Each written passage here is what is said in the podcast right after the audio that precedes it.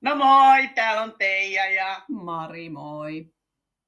Hei, tota, nyt, nyt tänään tota, pähkäillään ja pohdiskellaan, on tullut tota, kuulijalta pohdinta siitä, että kun jos vähän niin kuin lapsen menettää. Tämä on laajempi aihe, ja me ollaan tässä ennen tätä nauhoitusta mietitty Marin kanssa, että miten me lähestyttäisiin tätä aihetta, koska tämä on niin laaja, että voi olla, että tästä tulee parikin jaksoa. Ja myös, jotka nyt kuuntelette, niin laittakaa palautetta myöskin, että oliko joku aihe tänään, mistä haluaisitte lisää seuraavalla kerralla.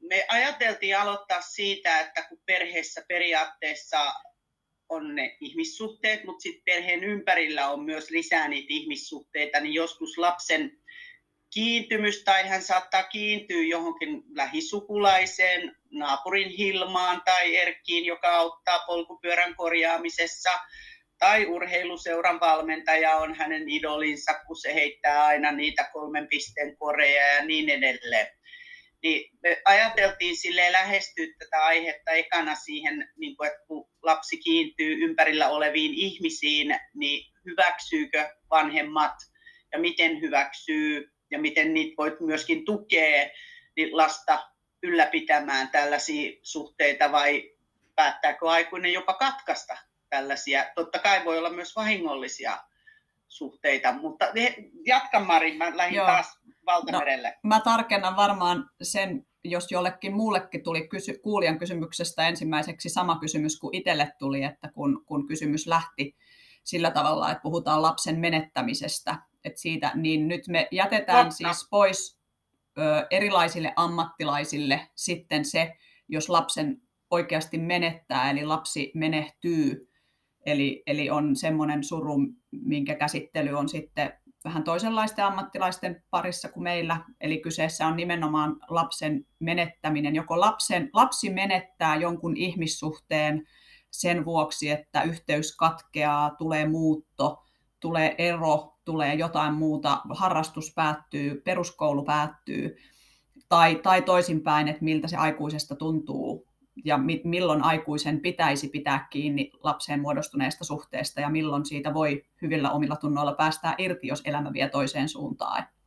Eli tämmöisestä niin kuin yhteyden menettämisestä ei niinkään todellisuudessa koko ihmisen. Tuo oli hyvä tarkennus, mm. siis mä itsekin lapsen menettäminen niin sehän on, joo, siitä voi tulla todellakin ekana mieleen kuolema. Mm. Joo, ei, ei todellakaan, ei ollut tästä kysymys. Hyvä Mari, että tarkensit. Että se on just kun itse lähtee puhumaan, niin ei niin kuin kuule sitä lauseen rakennetta niin selkeästi kuin se toinen, joka kuuntelee. Ja tämä osoitti, että sinä kuuntelet tosi hyvin no. ja niin. tarkasti, Mari. Tai, tai tota, vaan, että... Ja tosi siis, niin. että henkinen menettäminen mm. ed- edelleenkin, tai henkinen saaminen. Mm. Siis, että mä näen, että mitä enemmän aikuisia. Itse asiassa se hyvän historiakirja, kun mä aina luen pari sivua silloin tällöin, niin siinä puhuttiin, että kun on tutkittu meidän ihmisten historiaa, niin silloin joskus kun aikanaan jotkut klaanit ovat muodostuneet, niin siellä kaikki on hoitaneet lapsia, miehet ja naiset että siellä on ymmärretty se, että kun miehet ja naiset tekee yhteistyötä, niin se on laajempi se apu kaikin tavoin. Mutta heti jos menee vain mm. miehet ja naiset erikseen, niin silloin se apu ei tule joka suunnasta. Jo, mulla oli tässä joku punainen lanka mm. liittyen nimenomaan siihen survival games, niin silloin oli, no niin mä muistan sen, eli kun naiset ja miehet hoivas lapsia ja huolehti, eli lapsella oli monta kiintymyssuhdetta siinä klaanissa tai heimossa, niin ne pärjäs paremmin. Eli mm-hmm. silloin ei, ei niin kuin ollut riitoja paljon, ei oltu vihasia, mustasukkasia, kateellisia niin paljon, vaan homma hoitu, kun me yhdessä silloin aikana. Siis, kyllä, ja onhan edelleen, en nyt nimeä kieliä, koska saatan muistaa väärin, mutta tiedän, tiedän faktana, että on edelleenkin olemassa esimerkiksi sellaisia kieliä, missä ei ole erikseen määritelty niin kuin omia lapsia ja toisten lapsia. Että on olemassa vain yksi termi lapselle ja sillä tarkoitetaan nimenomaan omaa lasta ja kaikki lapset ovat omia lapsia. Juuri näin. Ja, Me ollaan muuten mm. jossain jaksossa mm. puhuttu tästä, koska myös siinä hyvän historiassa, oliko se sitten joku suuri intiaanipäällikkö tai joku, kun sanoi sitten jollekin tutkijalle, että, että ai jaa, mutta me rakastamme meidän kaikkia, että meidän kaikki lapset on meidän omia. Mm. Eli, eli niin kuin just näin, mistä sä puhuit. Mm. Joo. Mutta tosiaan, kun, kun elämään kuuluu menettäminen, elämään se on vaan fakta, että, että sellaista äh, iäkkääksi asti elävää ihmistä ei ole, joka ei enemmän tai vähemmän luonnollisesti menettäisi ihmissuhteita. Kasvetaan erilleen lapsuuden kavereista, valmentaja muuttaa tai ikäluokka vaihtuu ja opettajat opettaa tiettyjä ikäryhmiä. Opettajat voi olla pitkäänkin vuosia lapsen elämässä ja sitten ne voi menettää. Ja samaan aikaan ohje on, että Perusohje on, että jos lapsella on ympärillä paljon turvallisia aikuisia, niin se on aina vaan hyvä. Mitä enemmän turvallisia, mm. luotettavia aikuisia lapsen elämässä ja on, niin, niin sen parempi. Pysyvyys. Ja niitä suhteita täytyy tietysti tukea. Lapselle pitää myös kotoa osoittaa, että opettaja on luotettava, jos se sitä on. Nyt mä jätän pois tästä nämä semmoiset vaihtoehdot, että ei pidä tukea, vaan että lähdetään siitä, että nämä aikuiset on valmentajat ja tädit ja sedät ja mummot ja vaarit on niin kuin luotettavia ihmisiä. Niin niitä suhteita pitää ja tulee tukea. Eli antaa lupa kiinnittyä myös siihen toiseen aikuiseen ja antaa lupa puhua omista asioistaan. Mutta sitten me kuitenkin tiedetään, että hyvin suurella todennäköisyydellä jostain näistä aikuisista pitää luopua ja, ja toiset, toisille lapsille se ottaa kovemmalle ja toisille vähemmän kova, ko, kovel, kovalle. Ja tietenkin sitten se, että me ei myöskään, kun me annetaan lupa kiintyä johonkin aikuiseen, niin me ei voida sen jälkeen enää säädellä sitä, että mi, miten tiiviiksi sen luottamussuhde, miten tiiviiksi se luottamussuhde, niin kuin millainen merkitys lapselle tulee siitä suhteesta. Joku mm. opettaja voi niin kuin meidän aikuisten ja vanhempien silmissä olla se todella merkittävä tyyppi, mutta kun koulu päättyy, niin lapsi ei sure sen perään ollenkaan. Mutta sitten sen sijaan mm. naapurin repe, joka aikuisen silmiin ei, ei juurikaan edes, ei, ei käyty yökylässä ja ikään kuin silloin tällöin puuhasteltiin jotain pihalla ja kun repe muuttaa, niin se voikin tuntua lapsesta paljon pahemmalle. Eli me ei voida myöskään täysin ennakoida ja tietää, mitä mikäkin suhde mm. lapselle merkitsee. On ja sitten se kulttuuri niin kuin perheessä, että voiko avoimesti puhua siitä, että kuinka tärkeä opettaja on tai kuinka tärkeä repe on, ettei äiti tai isä tule niin sanotusti mustasukkaseksi, että välitäksä enemmän jostain repestä tai hilmamummista kuin minusta tai opettajasta. Et joskus joku voi, niin kuin, jos hirveästi puhuu, toki no, tuli muuten tuosta opettajajutusta mieleen. Vähän mun tyttären koulussa, tota, oliko se ehtinyt olla kaksi vuotta vai kolmekin tämä sama opettaja. Ja sitten siinä tuli just tällainen, että rehtori kautta koulun jotkut johtoryhmät tekee niitä luokkajakoja, niin sitten opettaja olisi niin kuin jäänyt samaan kouluun, mutta ottanut toisen luokan. Ja mä olin ihan, että ei näin, ei voi tapahtua. Ja mä kirjoittelin rehtorille ja kouluun jonnekin ja jotakin ja jollain lailla. Niin tota, siis sen puolesta, että se pysyvyys, koska mä näin, että se oli oppinut tuntea sen luokan se opettaja, se näki erityisyydet siellä, lahjakkuudet, se pelitti se koko juttu, niin sitten se oli ihana, kun se jäi jotenkin viime tinkaan, että mä en ollut ihan varma, että se saa jatkaa ja jotenkin, ja sitten kun mä kuulin siitä, niin mä olin ihan liikuttunut, ja sitten kun mä saatoin tyttären kouluun, niin mun tytärhän se oli vaan niin kuin fine sen asian kanssa, just niin kuin sä Mari mm. kuvasit, että ei lapsi välttämättä niin kuin mm. hehkuta hirveästi, että se niin kuin, että opettaja on hyvä opettaja ja näin. Mm. Minä itse, kun mä tervehdin, mulla oikein kyyneleet lähti valuun, mä en tiedä huomasiko kukaan, mä yritin niin kuin, niin, ja sitten mä olin ihan, ihana, että sä pystyit jatkamaan. Mm. Ja si- tytär meni siinä, mm. niin kuin, ja mä itse olin hirveän liikuttuneessa tilassa. Mm niin just tämä, että kenelle se ihminen ja ihmissuhde merkitsee enemmän tai vähemmän, niin se on just mm. niin kuin jännä, että mun mielestä Mari piti hyvän puheenvuoron, että ei me voida lukea sitä merkitystä. Ää, elinkaaressahan ihmisille tulee myös ihmisiä, jotka on automaattisesti tiedetään jo etukäteen, että ne lähtee. Ja sitähän on tarhatädit, mutta okei, pieni lapsi ei voi sitä hahmottaa, että on alku ja loppu välttämättä. Koulussa tulee ihan sumeilematta. Se on ihan fakta, että me ei olla ikuisesti opettajien kanssa, kaikkien opettajien kanssa sinne eläkeikään. Se olisikin ihanaa. Mm. Ja, ja urheiluseura, Kyllä. Sielläkin on A-junnut, B-junnut, en mä tiedä missä järjestyksessä mm. niin. niin, siinä aina valmentaja vaihtuu, kun sä tulet isommaksi. Niin Kyllä. Puhumattakaan sitten, että on niin kuin se, että ihminen itse muuttaa. Vanhemmat perhe joutuu muuttamaan tai saa muuttaa. Ja sitten muuttuu Joo. kertarikäyksellä niin kuin kavereita myöten kaikki. Ehkä, ehkä vanhempien kautta vaikka jotkut sukulaiset voi jäädä niihin, mutta jos välimatkat on pitkiä, kun muutetaan, niin nekin voi muuttua suuresti ne semmoiset oman perheverkoston suhteet. Ja Kysymys sitten, niin. sulta. Eli missä iässä sun mielestä, tai onko jotkut määrätyt lapsen kehitysvaiheet ja iät otollisia muuttamaan paikkakuntaa, jotta se ei tekisi just niitä, no joku sanoisi ehkä vaurioita, mutta siis ainahan kiintymyssuhde, niin jos siitä mm. tulee, miten se repästään irti, niin ei nyt vaurioita, mutta tulee surua ja muuta, joka on maailman normaalein tunnetila sekin, ja se voidaan käsitellä, mutta onko olemassa jotkut iät lapsen kehitysvaiheessa, missä ehkä kannattaisi muuttaa, jolloin sitten ei tulisi niin paljon harmitusta?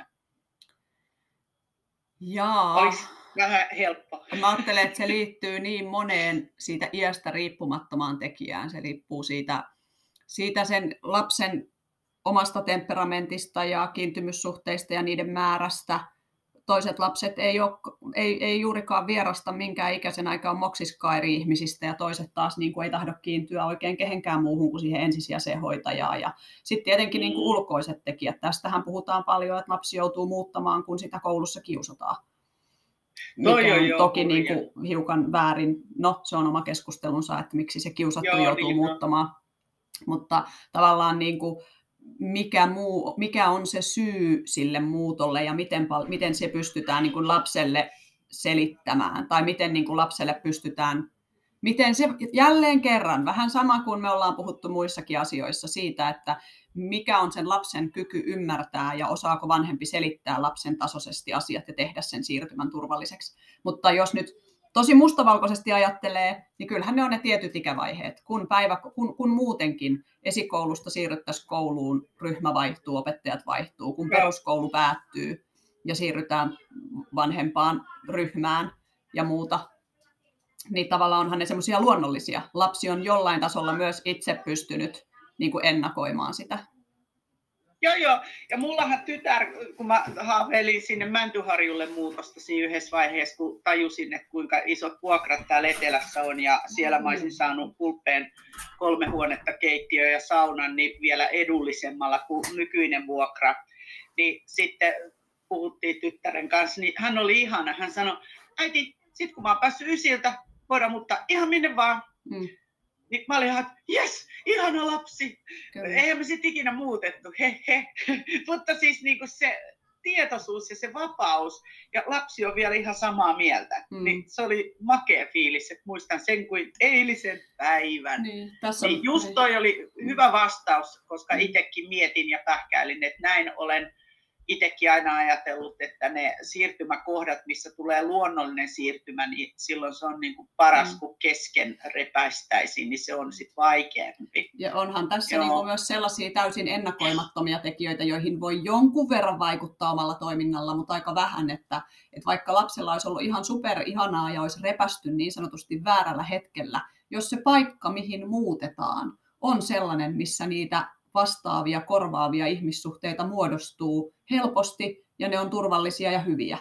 Niin Kyllä. semmoinenkin lapsi, jolle se voisi olla kova paikka, voi, niin kuin, se voi olla ihan ongelmatonta. Mutta sitten voi olla jopa semmoinen tilanne, missä lapsi itsekin ajattelee, että juu, juu, muutetaan vaan.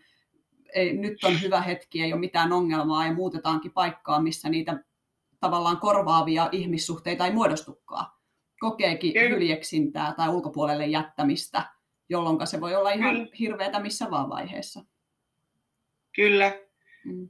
Tota, sitten jos mä mietin sitä, kun mä tuossa aloitin sillä justi, että tavallaan se hurja sana lapsen menettäminen, eli tarkoitin todella sillä sitä, että lapsi kiintyy johonkin muuhun kuin biologiseen vanhempaansa jossakin kohtaa elämää ja kehitysvaihettansa. Mun on pakko myöntää, että mulle oli tärkeä semmoinen ettimummo. Se oli lapseton vanha piikamummo, jolla oli, siis oota, mikä sen koiran nimi on? Musta on tullut vanha, mä en enää muista. Siis hän sanoi aina, että siinä oli Vippetti ja Lassi taa. Mm. Vippettiä ja Lassi, että, niin tota, Muru. Sen koiran nimi oli Muru. Mm. Mun mielestä se oli Muru. Ja se oli uskomaton koira, siis se totteli sitä ettimummoa, niin kuin, se oli Edith, mutta häntä kutsuttiin ettimummoksi. Aivan ihana. Se osasi askarrella kaikki tonttuja ja se teki peilistä niille niin kuin veden ja siellä oli jäkälää ja käpyjä ja kaikkea. Niin kuin, ja siis semmoinen luova persona. Niin hän veti puoleen, koska hänellä oli aikaa eläkeläisenä lapselle ja lapsille, siis että siellä oli muitakin lapsia kylässä en ole muuten ikinä kysynyt äidiltäni, että miten se on kokenut sen. Ehkä hän oli hyvä, onnellinen, että lapsi on pois jaloista, mutta ei äitikään hirveästi aina ollut kotona, niin ehkä hän ei huomannut, että, että kyllähän hän tiesi, koska mä puhuin paljon ettimummosta. Mutta et just tämä, että onko ok, että lapsella on monta aikuista ympärillä, niin mä näen sen hirveän vahvasti, että se on todella upea ja hieno asia koska myös siinä on se kiintymyssuhde ja se huolehtiminen ja enemmän silmiä katsomassa sitten, kun ne teiniään tai jonkun uhmajien tai jotkut vaaratilanteet, kriisitilanteet syntyy, niin on aina joku aikuinen, jolle todennäköisesti tämä lapsi, nuori pystyy puhumaan omista asioistaan, niin ne on kullanarvoisia mm. asioita, vai mitä mieltä sä olet, Mari? Kyllä, kyllä.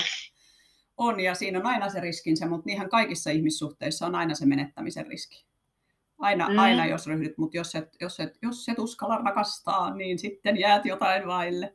Mutta niin. nyky, nykypäivänähän on sitten vielä niin kuin, enenemässä määrin niitä menettämisiä, eli, eli ryhdytään parisuhteeseen, muutetaan yhteen, asutaan pitkäänkin onnellisesti perheenä ja, ja perheessä asuu omia biologisia lapsia ja ei-biologisia lapsia.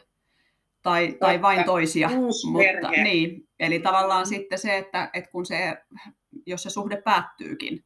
Eli totta kai silloin, kun kyseessä on biologinen lapsi, niin suhde säilyy, vaikka erotaankin ja sitten vaan järjestellään, miten tavataan, mutta sitten kuuluuko sellaisen ei-biologisen vanhemman, joka on ollut lapsen elämässä vaikka kahdeksan vuotta, kolmevuotiaasta eteenpäin, ja sitten vanhemmat eroo, ei ole vielä aikuinen, tai, tai miltä se tuntuu kenestäkin myös sen jälkeen, kun ollaan aikuistuttu, jos sitten se isäpuoli tai äitipuoli muuttaakin pois, eikä enää ole, että tuetaanko niitä suhteita ja, ja tarvitseeko aikuisen erottuaan parisuhteesta pitää vielä yhteyttä niihin ei-biologisiin lapsiin tai annetaanko niille ei-biologisille lapsille lupa pitää yhteyttä siihen niin kuin toi, toi, toi on todella hyvä niin kuin aiheena ja toi on tosi raadollinen, että jos ajatellaan, että ollaan kahdeksan vuotta uusperheenä ja sitten siinä lapset kiintyy ja jopa rupeaa kutsuu ehkä isäpuolta isäksi ja, tai äitipuolta äidiksi ja sitten yhtäkkiä vanhemmille tulee niin katkerat riidat ja muut ja sitten vihasina eroavat, niin kuinka paljon siinä tulee myös vanhempien osalta sitä kieltämistä ehkä. Ehkä siis, eli että et saa pitää siihen Taneli-yhteyttä tai et saa pitää, mihin mä keksin jonkun jon, jon, jonttu. Nyt on nimet vähissä, jonttu. Siis jon, jo, Jonelin. No niin, nyt meni vähän tyhmä huumorin puolelle, mutta siis ei tule vaan nimi mieleen kyllikin.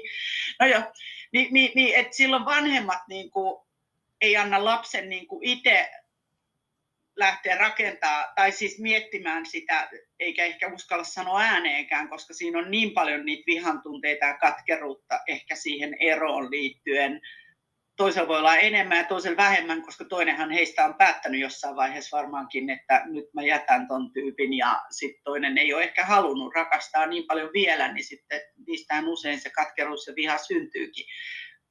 No kuitenkin, niin, niin todella niin nämä on sellaisia, että mä näen, että aina kun on syntynyt joku kiintymyssuhde. Siis, ja kiintymyssuhdettakin on eri tasosta. Se ei tarkoita sellaista, että se on niin sairaaloisen kiintynyt, että se ei ikinä kestä sitä eroa. Ei, vaan että se voi olla tukeva.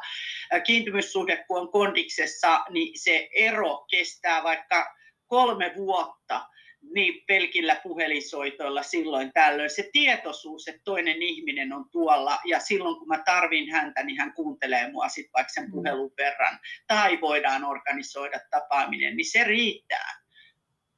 Et, et, vai mitä mieltä sä Kyllä. oot? Kyllä joo, ja riittää eri, e, se pitäisi ymmärtää, että mikä se tarve sille suhteelle on ollut, ja se, se pitäisi niin kuin, jos lapsi ei vielä itse ole riittävän vanha ymmärtämään, niin aikuisen tunnistaa, käydä niitä keskusteluja, että mikä se tarve sille ihmissuhteelle on ollut ja mikä se merkitys sille ihmissuhteelle on ollut ja mm. tukea sitä sitten sen tarpeen mukaan. Hyvin kuitenkin niin kuin lohdullistahan on se, meillä on kaikilla aikuisilla varmaan joskus elämässä ollut joku tosi tärkeä ihminen, ja se on vaan häipynyt pois elämästä ilman, että on tullut mitään riitaa, ilman, että on kokenut mitään menettämisen tunnetta, että, että usein mm. sitten niin kuin aika tapaa järjestää nämä asiat myös sellaisiksi, että se on varmaan juuri se vaihe, se eron hetki, kun tulee se tietoisuus siitä, että nyt muutamme kauas tai opettaja ei enää opeta mua tai muuta, mitä silloin tehdään ja miten silloin se aikuinen käyttäytyy ja miten vanhemmat käyttäytyy tukiakseen sitä suhdetta, niin se on varmaan se merkityksellisin vaihe. Juuri se, että monesti jos antaa luvan, että hei, saat soittaa mulle ihan milloin vaan, niin sitä tarvetta ei tulekaan mutta jos, jos niin kuin tavallaan tulee se tunne, että nyt se lähti ja mä en enää millään saa sitä kontaktia, niin se jää paljon pidemmäksi aikaa kaivelemaan ja se tarve olla yhteydessä voi olla jopa suurempi. Toi on hyvin sanottu. Mm. Ja toi on niin tavallaan vastakkaista psykologiaa, joka tuntuu ehkä kuulijoista oudolta, mutta se menee just noin, että silloin kun se lupa on, niin silloin on niin turvallinen olo, ettei tarvi hätäillä eikä stressata mistään, mm. niin se tulee just noin. Tuli mieleen tota, minkäköhän ikäinen mä olin, niin ja kukakohan sen jonkun professorikirjan kirjoitti, oli tämmöinen Bourdieu'n, mun mielestä se kirja, Bourdieu'n teoria, Bourdieu, niin, tota, niin siinä oli mun mielestä kiehtovaa, että ihmisen niin kuin elo koostuu. Mä en nyt muista, oliko se näin analyyttinen. Voi olla, että mä nyt sävellän itse siihen, että siis lapsuudesta asti tavallaan ihminen kuuluu eri ryhmiin mutta siinä puhuttiin kyllä siinä professuurikirjassa tai siinä tutkimuksessa enemmän aikuismaailmasta. Eli, eli sä oot jossain ryhmässä ja sitten kun sä opit hallitsemaan sen ryhmän tavat ja toimet ja no, myös älyllisyyden, eli sä niin saat siitä sen tiedon ja kaikki, niin sulla on mahdollisuus siirtyä niin kuin toiseen ryhmään, joka mm. saattaa olla sitten vähän korkeampi tasoinen tai jotain. Vähän niin kuin, että kun sä pelaat jalkapalloa, niin jos sä tuut lahjakkaaksi ja sä opit määrätyt tekniikat, niin sitten sä pääset vähän korkeammalle tasolle, eli joko seuran sisällä on eri tasoisia jengejä, tai sitten sä vaihdat seuraa, missä on korkeampi tasosta, eli, eli aina haastavampaa ja vaikeampaa, kunnes sä oot ehkä sitten mestiksessä kautta missä milloinkin sitten mm. maailmanmestaruuskisoissa. Niin lähinnä just se, että kun sä puhuit Mari siitä luonnollisesta mm. poistumasta, eli tavallaan on ne hyvät ihmissuhteet, ja silloin kun on hyvä ihmissuhde, niin sä opit siltä ihmiseltä myös paljon, koska sulla on hyvä olla hänen kanssaan. Sä haluat kuunnella, hän haluaa kuunnella sua.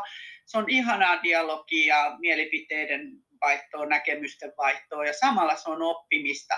Ja sitten joskus kun tulee aika, niin sitten aallot vie eri kouluihin lapsen tai aikuisen eri työpaikkaan, missä taas voi tulla uusia mm. suhteita ja sitoo.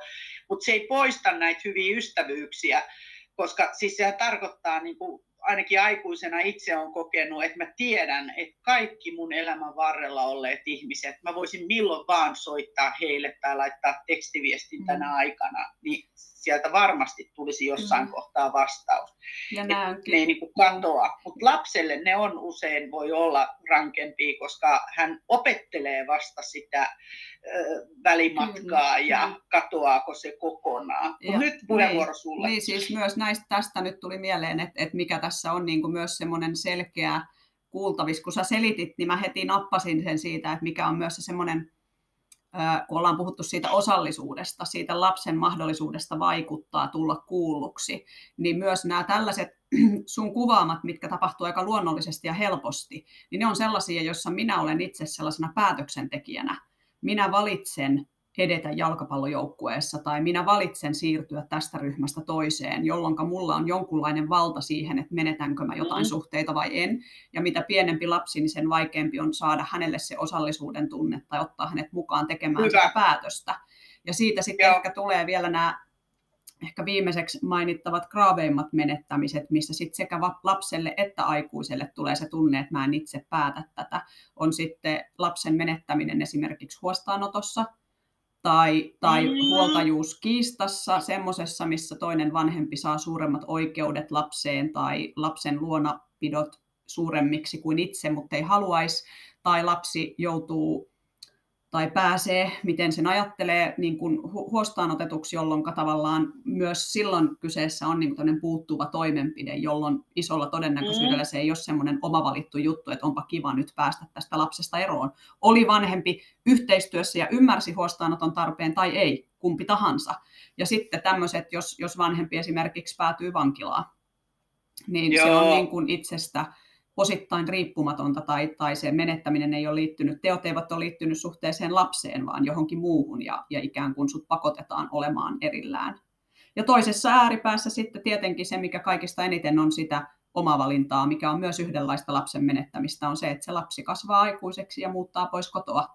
Siihen ei varsinaisesti mm. kukaan meistä voi vaikuttaa, mutta siihen varaudutaan koko sen lapsen elämä. Että, että tota, näitä menettämisen malleja on niin valtava määrä, että meillä oikeastaan tämä eka 30 minuuttia menee pohtii sitä kaikkea, että millä eri tavoin sen lapsen voi menettää tai sen voi omistaa. Eli sulla on se suhde, sä omistat sitä, osan siitä suhteesta. Ja, ja tota, varmaan sitten mielellään kuulla, että mitkä on sellaisia, mitkä osuu lähimmäs kuuntelijoiden arkea tai minkälainen menettäminen on se, mistä haluaisi sitten enemmän sitä tietoa, että miten siihen voi varautua, miten lasta voi tukea niissä menettämisissä – ja, ja tuota, mm. mikä on se kiinnostavin näkökulma näihin menettämisiin. Joo, ja todella tota, noin, mä tässä samalla kirjoitin ylös näitä hienoja Marin lauseita, jotta sitten kun seuraava jakso tulee, niin todella käsittelemme näistä jotakin aihepiiriä syvemmin tai sitten tota, lähes kaikkia, lähes kaikkia, niitä monia, mutta palaan siihen, että todella tämä kuulijakysymys on tullut alun pitäen liittyen lapsen menettämiseen esimerkiksi erossa.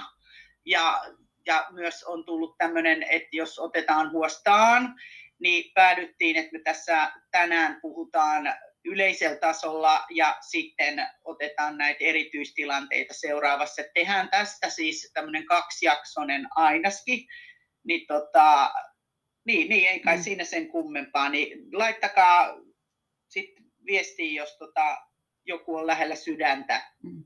Itsenäistymisestähän meillä on ollut yksi jakso, muistaakseni, mikä on se nuoren itsenäistyminen ja sen tukeminen. Kyllä.